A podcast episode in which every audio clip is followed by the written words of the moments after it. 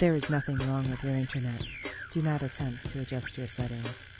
We are controlling the podcast. We control the squealing and the screams.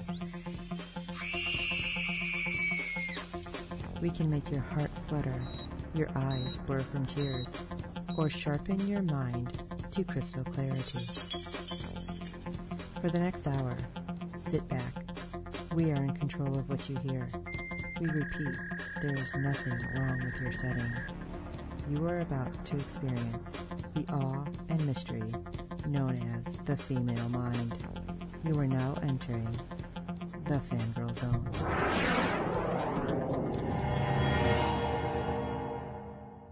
Hello everyone and welcome back to the fangirl zone. This is episode three of Sci-Fi Talk and this is where we are discussing everything about shows on the Sci-Fi Channel. I'm Sean Fangirl S. And I'm Steve, and tonight we'll be discussing episodes 5 and 6 of The Expanse. It's so exciting. This is an awesome show. Yes, it's definitely uh, kicking into high gear about now. Oh, yes. All right, well, we have some news. I just get lucky and keep finding stuff. I don't know how. But. Steve is the amazing um, uh, digger, basically. He's had yeah. so found so much information for this. It's it's great. It works out perfect for us. Uh, let me see. Sci-Fi has announced that it has greenlit a new limited anthology series, Channel Zero, from Nick Antosca from Hannibal Friday the 13th, Teen Wolf, and Max Landis Chronicles an American Ultra. Universal Cable Productions will serve the studio for this 12-hour order, which will air on Sci-Fi in two self-contained six-episode seasons in the fall of 2016 and fall of 2017 as the centerpiece of the channel's annual 31 Days of Halloween programming event, which is always fun.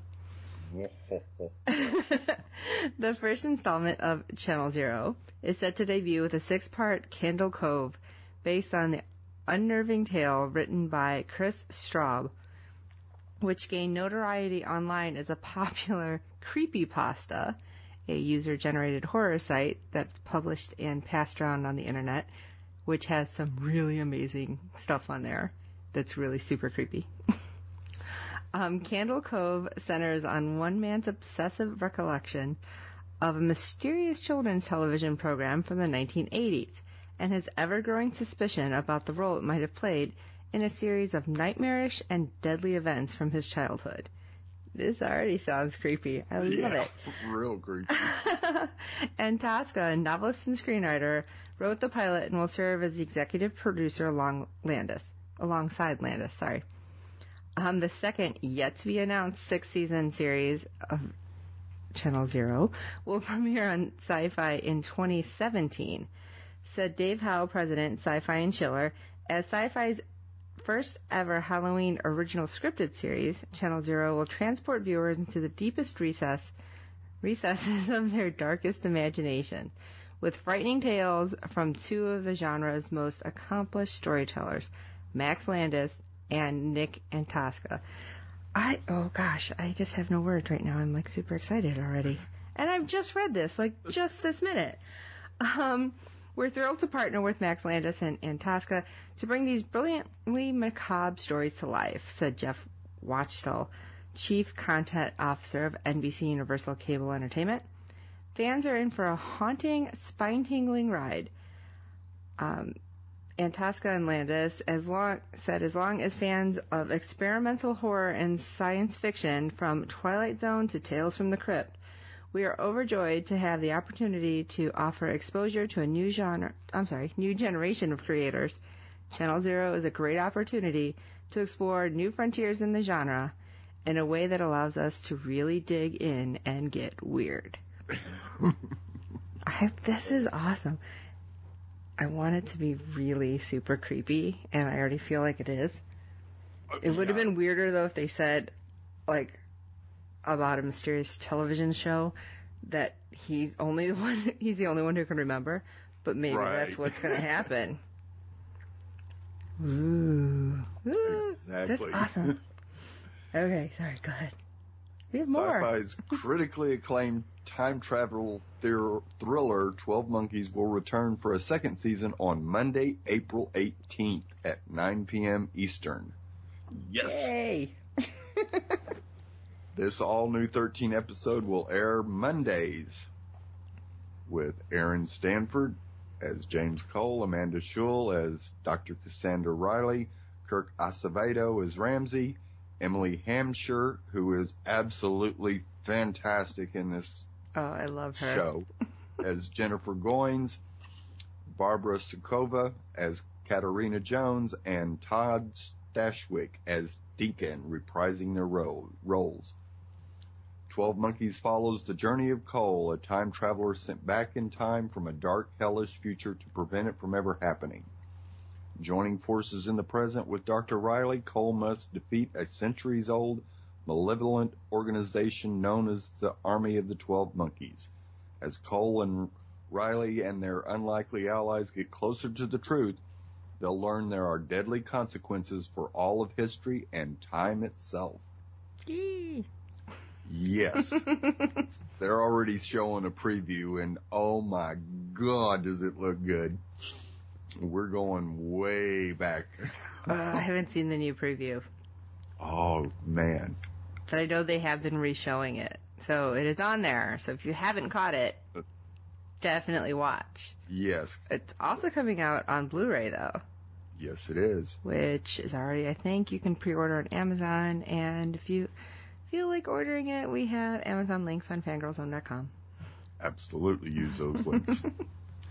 Terry Matalas and Travis Fickett from Nikita are executive producers and showrunners with Charles Roven, Batman vs. Superman, Suicide Squad, American Hustle, The Dark Knight trilogy, and Richard Suckle, Suicide Squad, American Hustle, The International as executive producers. Mm, they got some heavy hitters then. coming Yes. into this. Interesting. But it was a really good first season, so they're just going to amp it up a little bit.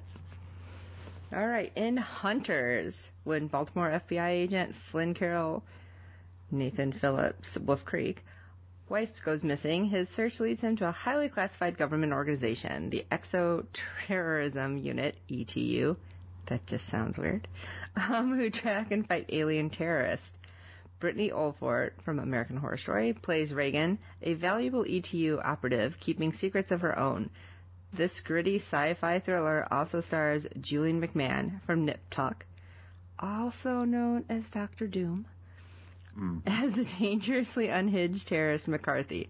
The 13-episode first season debuts Monday, April 11th at 10 p.m. Eastern. Oh, everything's gonna be on Monday now. God, Yes. I work late. I I, have to work this out. Is on Monday too. I thought that was Tuesdays. You may be right. I don't know. Yeah, I thought they were filling the spot when Expanse leaves.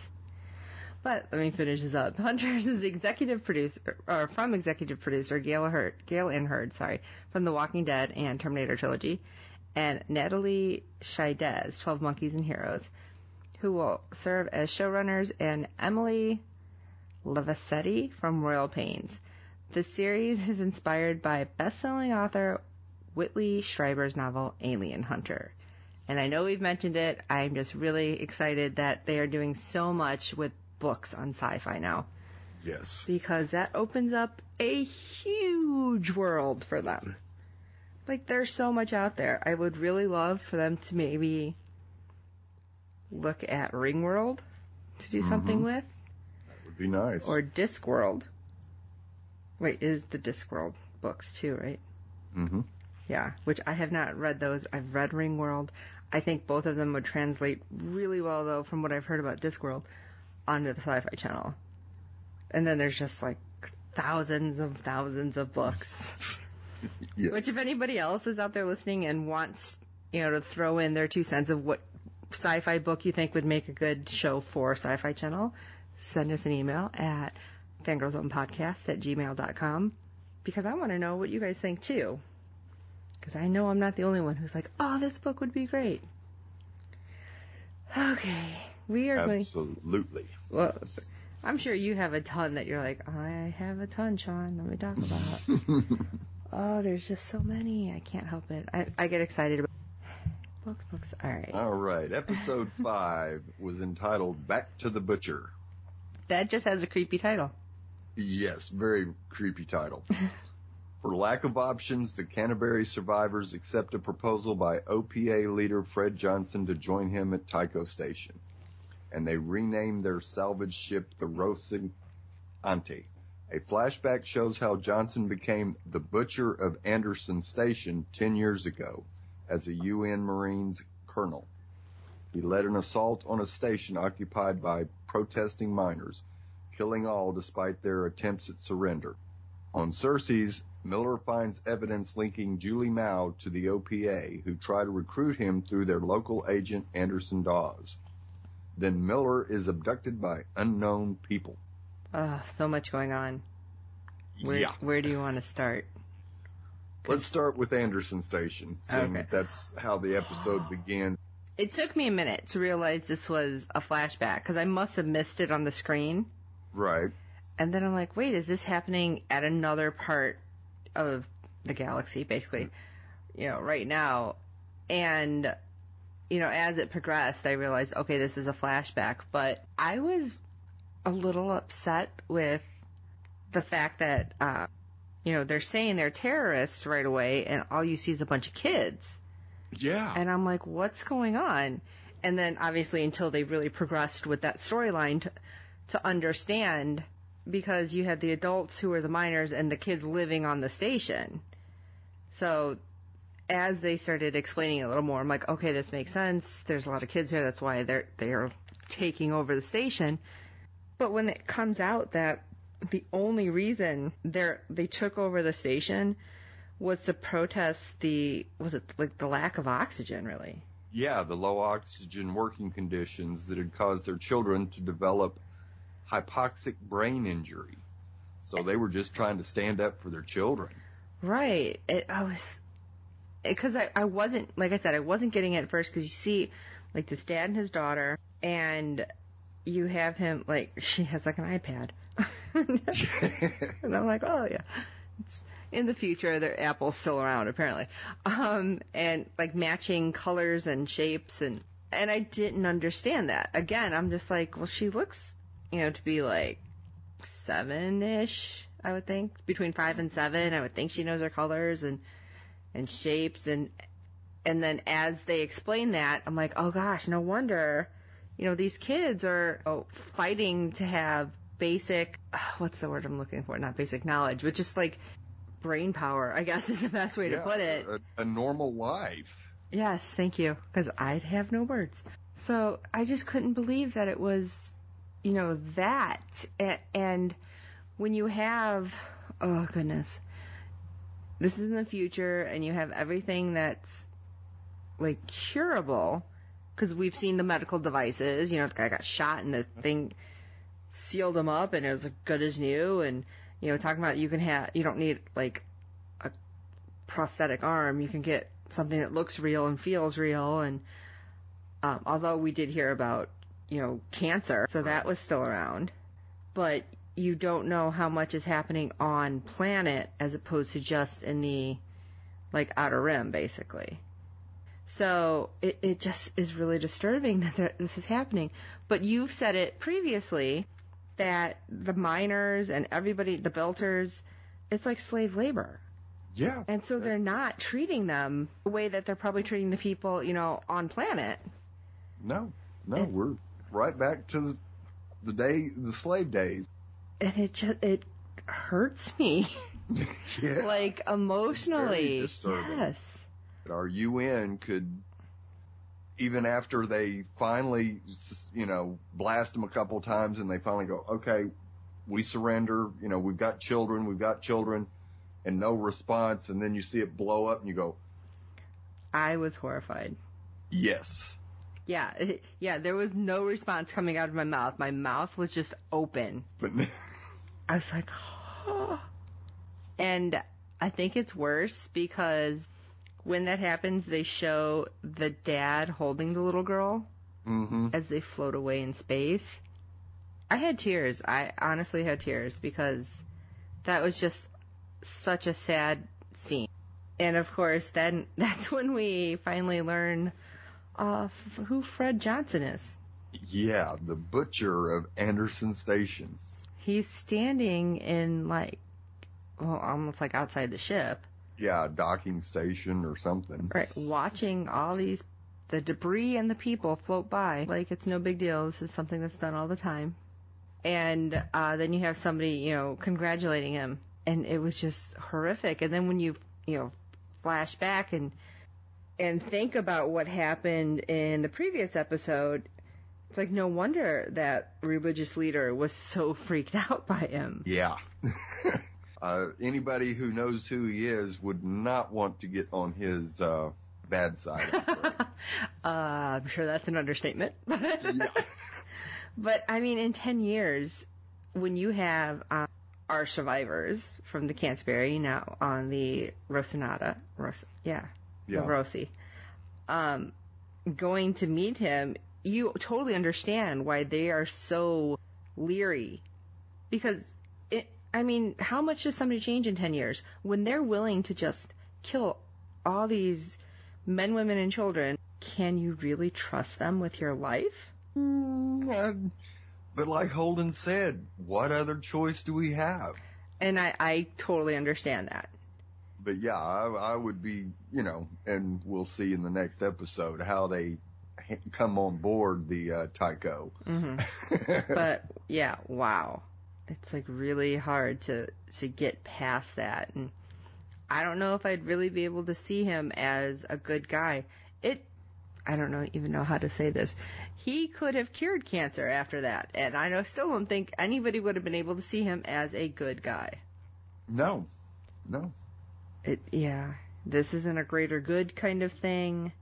It wasn't let those people die to save the rest of the universe. There's, no, Yeah. no. This was, was- they it's- wanted to put an uprising down, and wow. But it was so powerful because they kept flashing back to those scenes, and because you didn't get the whole story at one time, I think that's No, what really right. made it more powerful. But did we ever find out was that little girl the same one from Childhood's End? Because I swear, I mean, hey, sci-fi's like, hey, you know what? I'm going to use this girl. Yeah. I'm gonna just use her in a couple episodes. It's fine. It's totally fine.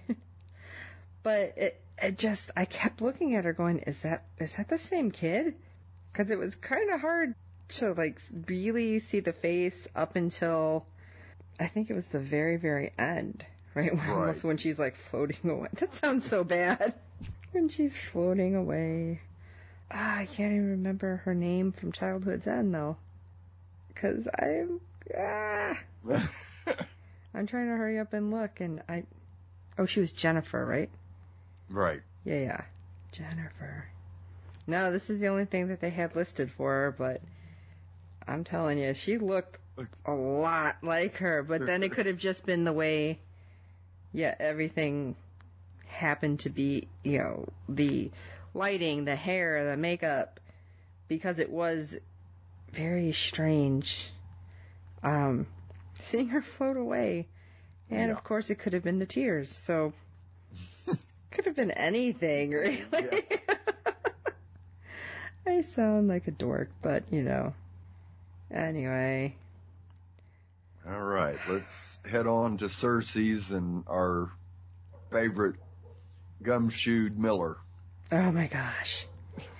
He okay. First of all, I want to say, and, and this I've said it a couple times in um in live tweeting this, and again, this sounds weird. Um, he's got this weird skater do happening. Yeah. Uh huh. So like when he's not wearing like when he's wearing his hat, I feel like he's very business. Right. So all I can think of it's like a mullet. Party in the front, yeah, but it's like you know business in the front, party in the back. So when he's wearing his hat, you know it's all business. When he doesn't have his hat on, things are kind of weird. His hair is all awry, and it's like half his head is shaved, and I'm like, okay, so it's like a skater do, but he can command authority with the the hat, but a lot of people make fun of that hat too. Yeah. I know this has absolutely nothing to do with the storyline, but I think it's freaking hilarious how much fun he gets made up with the hat. Well, and it it actually probably does have a little bit to do with the storyline because, you know, he's, he was born and raised in the belt. So he's a belter like almost everybody else on Ceres, but the hat is a symbol of Earth to them. Okay. You know, Because he wants to be And- like. Okay. Yeah. and Yeah. I so see they that. see him as a Earther. They don't see him as a belter. And we even, you know, hear Dawes say that. I didn't think about it that way, but yeah, that makes sense. I'm sorry. Like I totally went off track with Miller's storyline. That's all right. We see that Havelock didn't die, and I want to know how. I know. I was like, okay, are his is his organs like on like the opposite sides? Because you hear about that sometimes happening, just like a weird kind of genetic, Yeah, almost like a the- defect. Yeah, the twins' uh, heart being on the opposite Right, side. right. right. Like maybe that, or is he some kind of clone? Uh huh. Because we touched on that. Completely human, no, humanoid. Uh, Mm. yeah, there's to survive. You know, that through the chest and being hung up there for who knows how long. Well, excuse me. I did think it was uh, not funny, not funny, haha, funny, strange. I guess is the way that he managed to get himself off of the rod, and he's like laying, and there's a assumably questionably moral woman coming past, and not like, oh my gosh, there's a cop, something's wrong. She starts checking his pockets. Pocket, yeah. And I'm like, uh, you know what? I, as sad as this is to say, I don't think the first response to anybody anymore, not even just in, in television, just in reality is, oh, maybe we need to get somebody, we need to get help. Unfortunately, I think a lot of them are like, oh, is there anything in there we can take before we get help? Right. Or get out of there. Right. So we don't get accused of the ones, you know, doing it. Right. And then, like, he grabs her hand and she's like, oh my god, you're alive. I need help. It's like, yeah, that's, that's what you were doing. You were trying to turn him over, see what he had in his pockets. But do you And- think they're going to explain it? No, I don't think we'll ever get a, a valid explanation. Maybe not this season, hopefully in the next. Maybe. Yes. well in season two. They're going to just kind of keep If everybody survives this season. They're going to just keep all these little, you know, little storylines out there. It's like, let's see if we can tie them up. You know, some shows take a long time to tie stuff up. Look at Doctor Who. So you never Very know. True. Yeah, Maybe they have this huge plan. Uh, should be interesting to find out. I'm sorry. Go ahead again. Well, we Miller continues his search for uh, Julie Mao as the rest of the security team tries to hunt down Havelock's attacker. But Miller uh, takes a look at the uh, documents that they found inside the dead data broker, which contained a flight path for a ship called the Anubis. And uh, he gets to thinking, and then we get this just awesome FX that shows him manipulating two different flight paths and see that they actually met at one point. Yeah, I thought that was cool. And like I said before, you know, the amount of special effects that they put into this television show, you know, they're they're not skimping on anything. No. So I, I do love that a lot. And just having that where it's like just a computer screen that's like in the air and that he can manipulate and move around. And it, it's, I think pointing him to very dangerous territory though, Yeah. which we find out later that we're not that far off. Yeah. And he goes off trying to question people about what she has gotten herself into and who has helped her along the way. And her storyline, again, for a woman who has not barely been in the show, Right. and we're on episode five right now, going into episode six to talk about this. Like, she has had a huge storyline. And I have a feeling because I never got a chance to watch the original Twin Peaks, but it's mm-hmm. kind of the same thing with that, right? Like, there's a girl in the mm-hmm. very first episode, very little, little bit, but everything revolved around her. right. And I know that's what's happening, and I know there's a huge reveal in Tw- Twin Peaks. I'm assuming we're gonna get like an even bigger one here. with as much as I think all of these storylines because we have so many different things happening Mars, Earth, Luna, the Belters, the Canterbury, you have the Mars Navy, and you have Tycho, and I think it's all going to be one huge, giant ice cream sundae on top of what we find out about Julie Mao. And it's amazing. But it's interesting some of the information that he starts gathering. Now, first he gets approached by Dawes again, who uh, does give up that Julie was OPA but he's willing to make a deal. Basically, he wants to be uh, kept in the loop on Miller's investigation in return for providing him the uh, guy who uh, attacked Havelock. And right there, I mean, could there be a bigger like prize dangling in front of him? Exactly, and especially seeing that it was his partner. Right. You would think, you know, he would have jumped on that in a split second. But no. Well, I think this is just showing us that even though in the first episode they showed Miller taking a bribe and everything, that he is a lot more, I guess, trustworthy. But I guess it's more, it's like deep down he had to find a reason to want to really be the man he should be. I know that sounds super cheesy. Now that I said that out loud, I'm like, oh, I don't think I just said that. but I I just feel like there's there's something more, and it just took this case, right, to bring it out of him. And I think uh, that's actually surprising a lot more people. But I, I don't know, and I kind of wish they'd explain it a little more too. Like, did he have a sister or something, and that's what why he's so dog with a bone trying to figure out what happened to Julie Mao. We don't really know anything about his background. No, we don't. And I'm hoping again that we get some more information to find out why he's so, you know, dead set against it on finding out what happened to her. Unless it was something, like I said, if he had some kind of sister or family member or something that was kind of taken in by the OPA mm-hmm. and duped into doing something that got her killed. That's that's what I'm kind of thinking. Why he's you know like this girl, yeah, she was rich, but she was you know she doesn't know a lot. And again, the more we find out about Julie, because he finds a captain of what was it like a kind of a crappy ship, but it was almost like a sightseeing thing. yeah. I don't know how else to say it because like the way they explained it just seemed kind of like eh. Yeah, it was kind of a you know just a transport ship basically. But she uh she was using it to scope out a bunch of stuff, different planets, different mining colonies. And then she ended up at one and was helping because there was a collapse, right? Right. And that's when it turned out like she was down there and and the guy kept saying, you know, don't, you shouldn't be down there. And she's like, oh, I'm fine.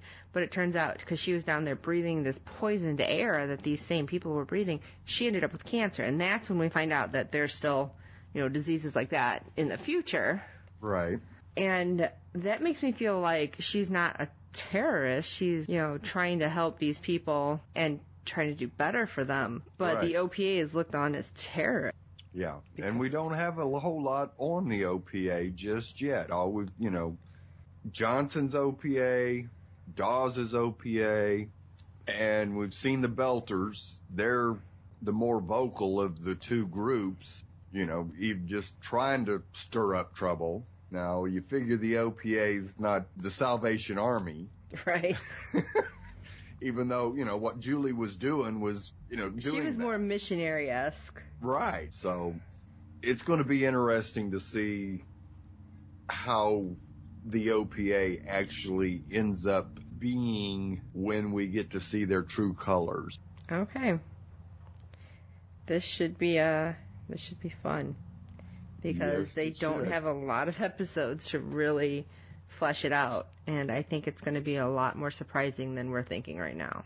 Exactly. Now of course Miller does end up finding a mechanical hamster. Yeah, I thought that was dead in Julie Mao's apartment until it started Right. moving, and I'm like, oh, okay, must not be a real hamster. and when he remembers that there was one in Julie's apartment, so he goes back, he finds it, and there just happens to be a data chip inside that little Bugger. rodent, And- which he turns around and hides in his hat. yes, and again, I uh, you know the hat coming into play, Mm-hmm. which I thought was interesting because yeah, I guess if somebody's going to check you, they're going to check your pockets and everything. I mean, who would think to look inside a hat? Exactly. But as he leaves Julie's apartment, he gets abducted by somebody placing a bag over his head. So original. Yeah. and they shock him. Yeah. And I don't know if you paid attention, but like they show like these people walking past and like they're watching this happen and they just, you know, keep on Keep walking on out. walking. Yeah. Like, yeah. There's so many. They tr- they're trying real hard to show this future isn't. We haven't evolved that much in these 200 years into the future. We've still got apathy. We've still got poppycocks. Well, they're they're definitely showing that the civilization hasn't evolved any. They're still facing a lot of the Well, yeah. moral and so- societal issues that we are dealing with today. you have very much the class function, you have war, Right. you have, you know, hate mongering, you know, it, it's, The government not doing anything for the poor and the needy. Right. And it's just, uh, it's sad that, you know, this isn't what you'd call a dystopian future, because that would mean that it would be uh, utopia gone wrong, but, Right. you know, it's that we haven't, no matter what has happened, we still haven't been able to move past all of this. Right. So, Different groups not trusting each other. and yet everybody seems to be afraid of what's happening, so they'd rather just kind of look out for themselves unless they have to get involved. Again, that's just kind of sad. And I'm like freaking out because I was like, who took Miller? What is going on? But we do find out a lot of that in the next episode. Yes, we do. So let's just wrap up episode five because I have to say they managed to change the name of the ship Right. and like I said, it's the Rosanat, not Rosanate. I knew Yes. I'd get it. I know. I stumbled with it too. And um, it's kind of funny because there were some other awesome names that's Oh yeah. that um Cas Anvar's character was throwing out there. Mm-hmm. And uh Screaming Firehawk, Flying Alamo. I love they all kind of looked at him like, seriously? yeah, like that's not going to get somebody's attention. Right. And, you know, they come up with this name, which uh, ends up meaning, uh, what was it, workhorse in Spanish. And of all things, Amos was like, oh, I know, know a woman named Rosanata. What? And I love it. They all look at him like, you would know somebody with that name.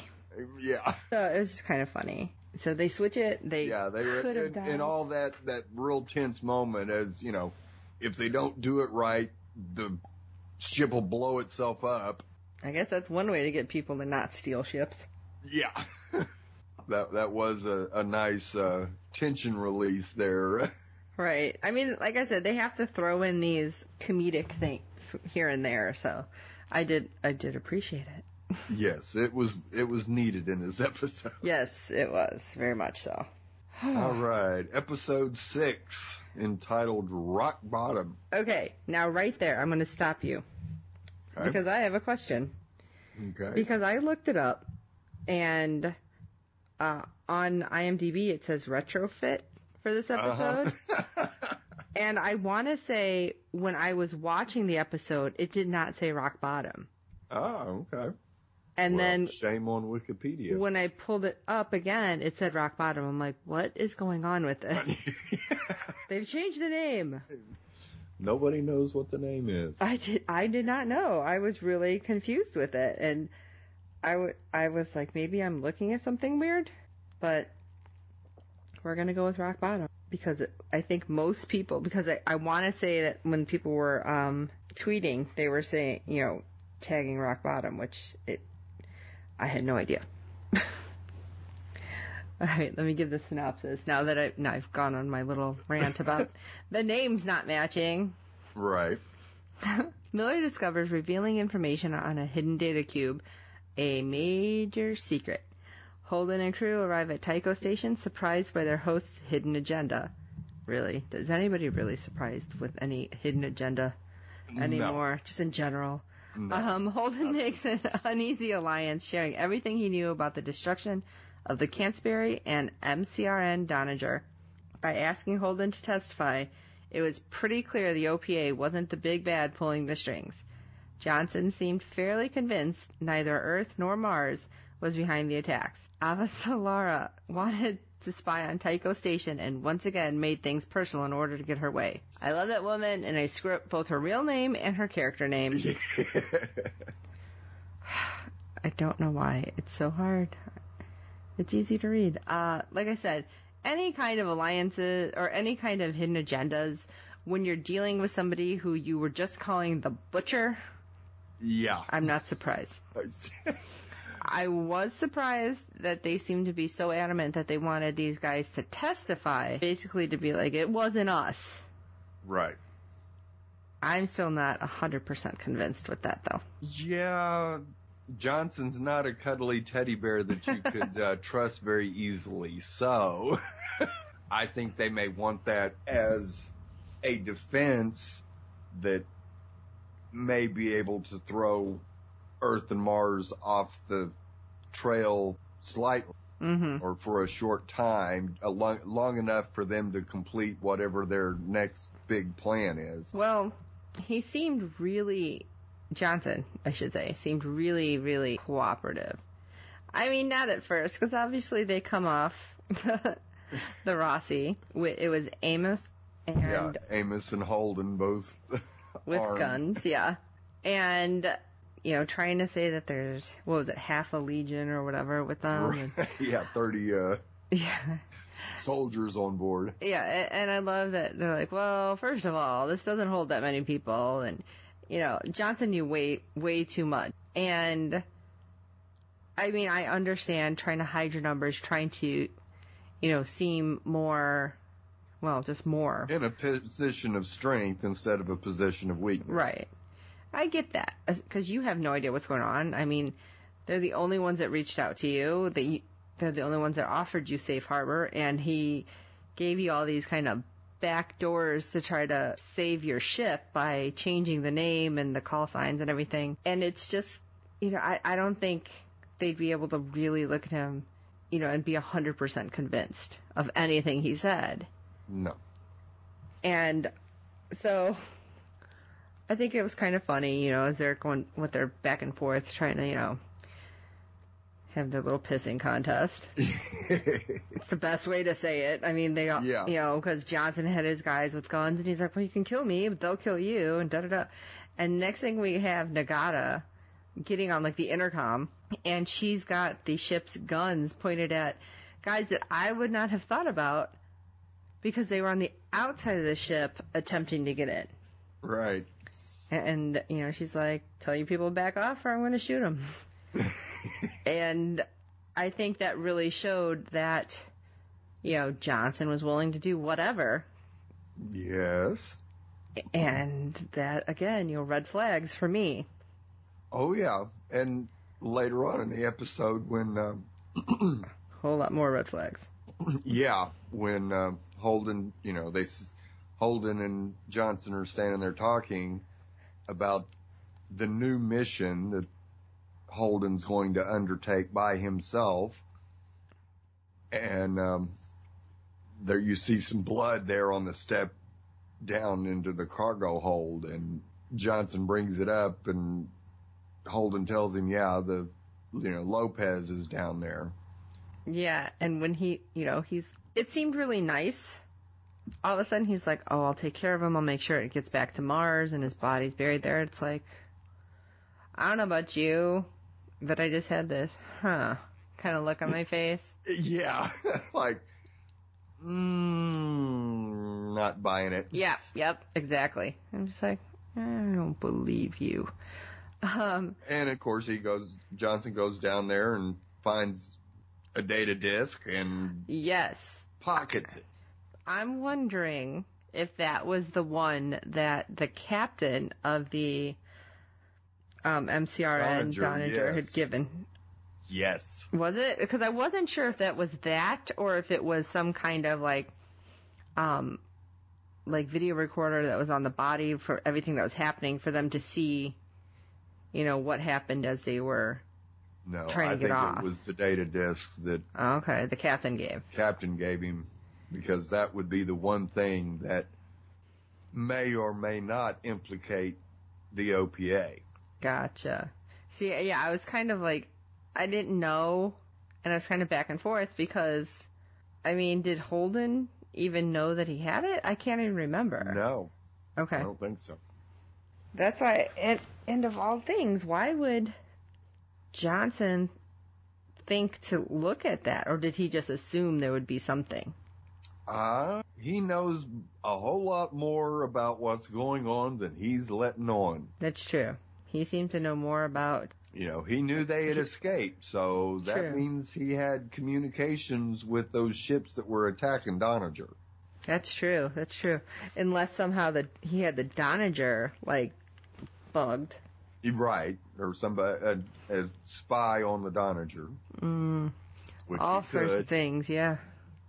It just all kind of like just makes this snowball more and more. Yeah. This was basically everything it happened on Tycho. Not everything, but a lot of it did. And it was um interesting with some of the reveals that were happening. oh yeah. You had You know, Mil- Holden was not going to put the rest of the crew's life in jeopardy. Right. And he was And they- completely willing to just do this on his own and and negotiate for his his crew safety. And And- I think this is the point that he reveals, right? Mm-hmm. Yeah, he reveals to them the reason he's doing it is because it was all his fault Right. that they went after that in the first place. Yeah, he's the one who logged the distress call. But I'm just going to throw this out here because, you know, sliding door theory. If they had not gone, would they have all been dead or would none of it have happened? You know, you had those two things, two branches that come off of that same, From that one decision. Yeah. Exactly. they could have either all been dead or none of this would have happened in the first place. Like the ship would have never revealed itself. Yeah. And it's just like, okay, so again, I so many storylines can come off of this. Yeah. Sorry. I would think if it was j- them being out there, the ships would have just taken their little shuttle and blown it up Oh, okay. and left the Canterbury alone. I think the whole plan was to attack the Canterbury. Mm. Okay. Interesting things. Mhm. Um, If you want a war, you got to start it somewhere. yeah, that's true. And ice seems to be a uh, thing that will start it. True. Yeah, it's a major thing because water. You, if you're gonna own the water. Um, let me see. Where were we? Oh yeah.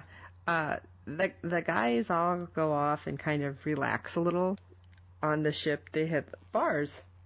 yeah, imagine that. Yeah, it's amazing. Space bars.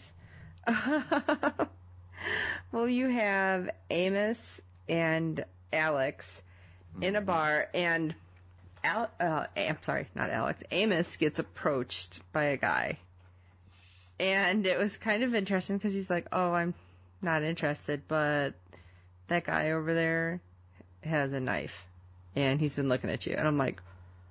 What the heck is going on? and we find out as apparently Amos has been raised in bars most of his life. Yes. By somebody in the oldest profession in the world. Well, yes. And apparently in the galaxy. Yeah. So, uh, but apparently it's different because they're treated different. The heck, they might be unionized. I mean, we got, it's not just kind of seedy back alley kind of stuff. Right. Um, and then Alex, because Amos is like, oh, why don't you go spend some, you know, some money? You're not married, you're fine. And he reveals, which I thought he was married, and that's why he always Uh-huh. had that picture of the woman and child, Right. but he's, he's no longer married because he was basically married to the job. Right. And he wanted While he was in the Navy. Yes. He always wanted to be on space, but he never had like a good ship. It was always what did he say, like little crappy kind of puddle jumper things. Puddle jumpers, uh huh. Yeah. And so when they got the Roci, and I happened to tweet this to him, I'm like, wow, there's like an instant love affair there. He's like, the Roci's a good ship. You don't understand. and then when we get this, you kind of understand more.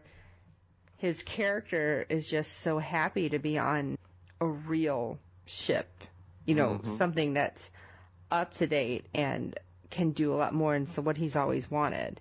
But it was still sad that we had, you know, the re- reveal of him basically being married to the job. And Right. so he he let his family go.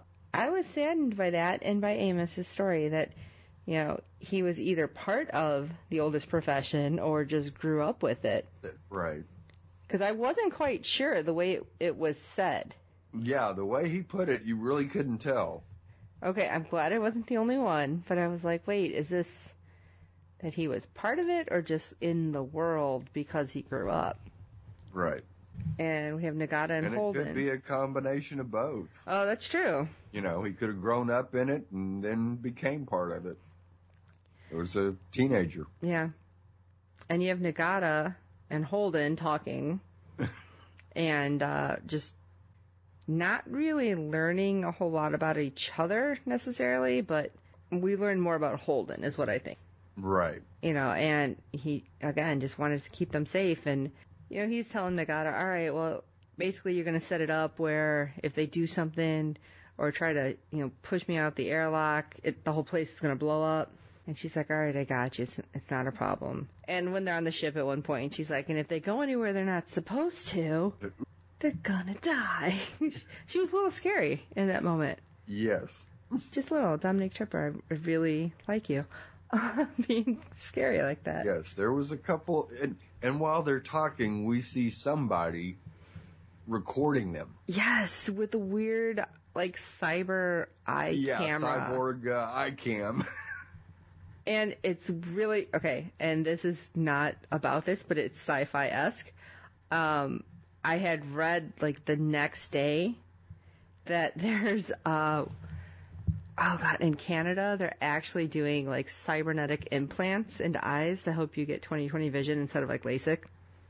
Ooh. And I just thought, how appropriately timed is this? Like, we just seen that happen, and I'm reading this the next day. I was like, that's really weird. Because I could totally see that happening. I mean, they have, we had that data broker that all, all sorts of stuff in them. Why not have something that can record? But apparently, it was also transmitting. And that was kind of weird.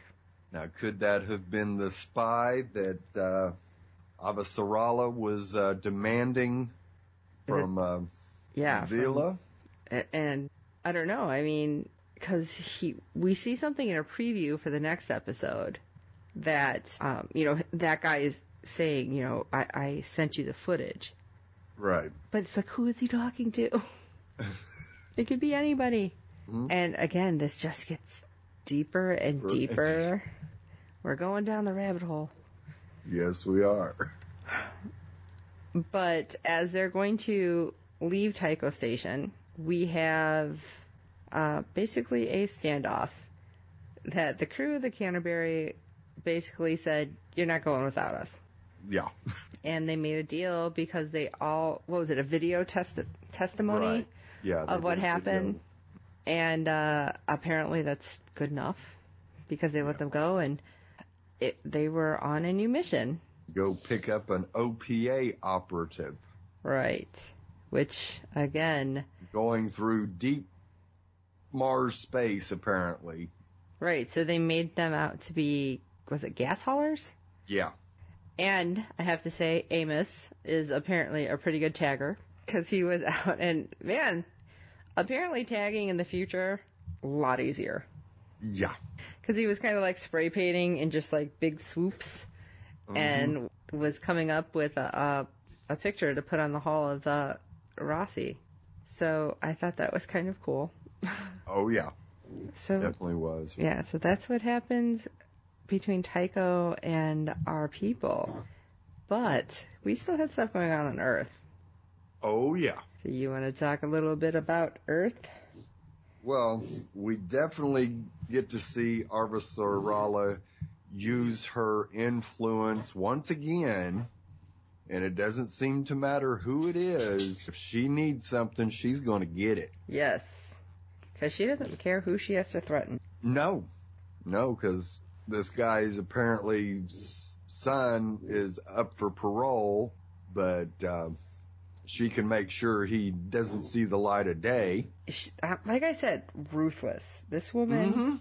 and I'm like, holy cow, how much, you know, power does she actually have? Is she like a lot higher up than we're thinking? She Uh, because she's I still an undersecretary, so she's not the head person of the UN, but she may be one of the top three or four. I feel like she is the one doing all the dirty work that they need done because they know she will do it, and then they kind of scold her later. right. For the method, methods that she uses. Right. we do at least get a hint of what his what drives her.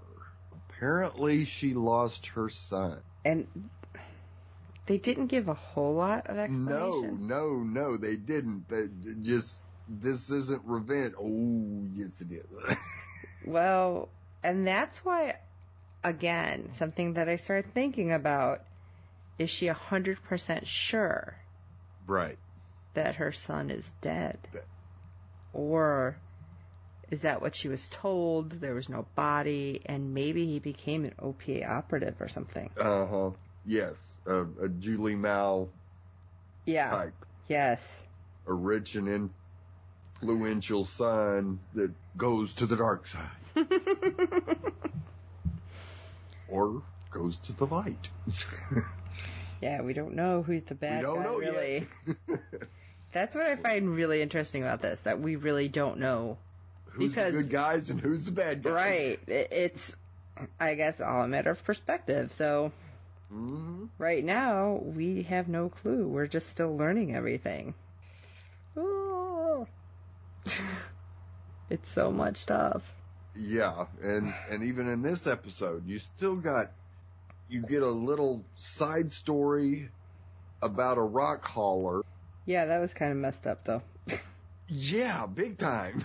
But it's showing how, you know, the Mars How Navy. desperate the Belters are. Right, but how Mars Navy isn't all on the up and up either. No, you can't trust them either. And, you know, they're telling these guys, oh, well, you can't go through here, so you have to go around. And he's like, well, we'll die. We don't have enough fuel. And he's like, oh, well. Yeah. And when that whole thing happens, you know, the, the older guy gets drunk, basically. And next thing you know, he's throwing the younger one, who happens to be his nephew, into, like, the airlock and throwing the spacesuit at him. And I was like, holy crap, what is happening? Yeah. because I I honestly I, I couldn't even figure out what was going on.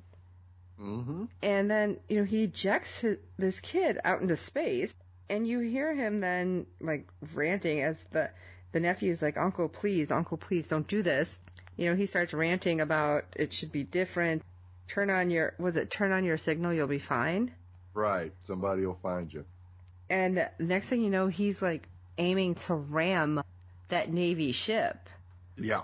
and then they it blows up, which I wasn't really sure what the storyline was about other than the you can't trust anybody thing. Right. Now, the the kid that got is floating out in space right now was actually the um, glitter punk that Miller busted for stealing water on Ceres back in episode two. Was he? Yes. Oh my gosh, I didn't even realize that. Yes. And I kind of figured that it's going to be Holden and company that find him floating in space and end up rescuing him. I did not even realize that, and I just kind of assumed that yeah, that's the progression of the story. Right. But I think that's yeah, it's they're really going some crazy ways to kind of tie a couple of things together. hmm And I think yeah, at the end of the season we may see that come into play as well. Oh my gosh. And we don't have that many episodes, like more that we said. Um, Right. This was episode six. There's four episodes left. So, how the heck are they going to pull it all together? I am really, I am in awe of what might happen. How are they going to pull it together? I want like longer episodes now. yeah. And we haven't even talked about Miller. Oh no, we have to go back to Miller. So, like we said, he got he got bagged and tagged, so to speak. exactly. Uh, and he's being interrogated, kind of, sort of, by none other than Dawes. And Dawes is just really mad that he wouldn't take the bribe. Yes. And Because apparently, what I gathered from this was he doesn't know what happened to Julie. And he wants to know. so I'm wondering if, even though she's OPA, has she kind kind of gone rogue? Mm-hmm. But Or did she discover something that she left him out of the loop on? Mm. Then you have Miller talking about uh, basically calling Dawes out on what he did to his own sister. Right. And again, that was just upsetting. But can I Mhm. say the whole time this was happening, like anytime Miller got to be a smartass, like the one girl would tase him. Yeah. I'm like, I can just see him getting up and popping her in the face. And I think I tweeted that. I'm like, that that girl is going to get like a beat down like no other. Deserved one, that's for sure. Right. It's like, bitch, you tase me again. Daw, we find out, oh, and you know what? And I just watched it again and I forgot. He had several brothers and sisters. Yeah, he had three other sisters besides his younger one, so Okay. he had four sisters. And she just, it, it got to where he couldn't feed them all. Right. And now you're going to have to help me out because, like I said, I watched it and I, I lost it because it was sad. Did he actually kill her or he just let her die? I think he just let her die. Because she was too weak. Right. That's why at first I'm like, wait. I was trying to get it, and I'm like, I it, the second time around, even I couldn't grasp it if it was, you know, which which one it was, and I'm like, oh Right. my god, it'd be even worse if he killed her. But I, I mean, how would you feel? Because you have to take care of family, you have to take them with you, but she's too weak, you can't afford it. What are you gonna do? How on earth do you let that happen? I, I it had to be devastating. Like he said, he cried so hard he cried blood. Yeah. Oh my gosh. Well, okay, I have to move past this. But basically, there's a lot of back and forth, and he finally tells Miller, "You're gonna die the way you lived." right. You're not loyal to your people, and so the goons toss him down an airlock, and Oh my gosh, I was. Were you tense? I was so tense. oh yeah, Because I'm like, I can't believe anybody's gonna live through the season. yeah. Yeah, and uh, he tried to climb out, but I love that they threw his hat and shoes in there. It's like, Yeah. here, have everything. He tried to climb out and fell back in. And yeah, the air's getting sucked out. He's starting to not be able to breathe. And next thing you know, as they're gazing down on him, you know, blood splatters because Yeah. They're both shot. And lo and behold, it's Octavia to the rescue. Yes. I'm like, all right, badass women. Mhm. This show has a lot of them. And she opens it up, and she was freaked out. Yeah, she had never killed somebody before, so And what did he say? Just throw him in the airlock and we'll let him out? yeah. Wow, okay. So they do that. They go back to. Was it even his place or was it back to Julie Mao's place? Because he's been I in Julie Mao's place a lot. Yeah, no, I think it was He realizes he still has the security disc. yes. And they both looked at it though, right? Mm-hmm. Okay, that's what I thought. It was both of them that looked at it. Yes. And he figured out what it is and he goes to this captain. And I got so ticked off. Yeah. and the ultimate tor- turn on you. Right. She was the one who put him on this assignment. mm-hmm. And, you know, she's like, you know, he's telling her what he found and she grabbed the disc and she's like, did you make a copy? He's like, no, it's encrypted. You can't. Did anybody else see it? Now, immediately he said no.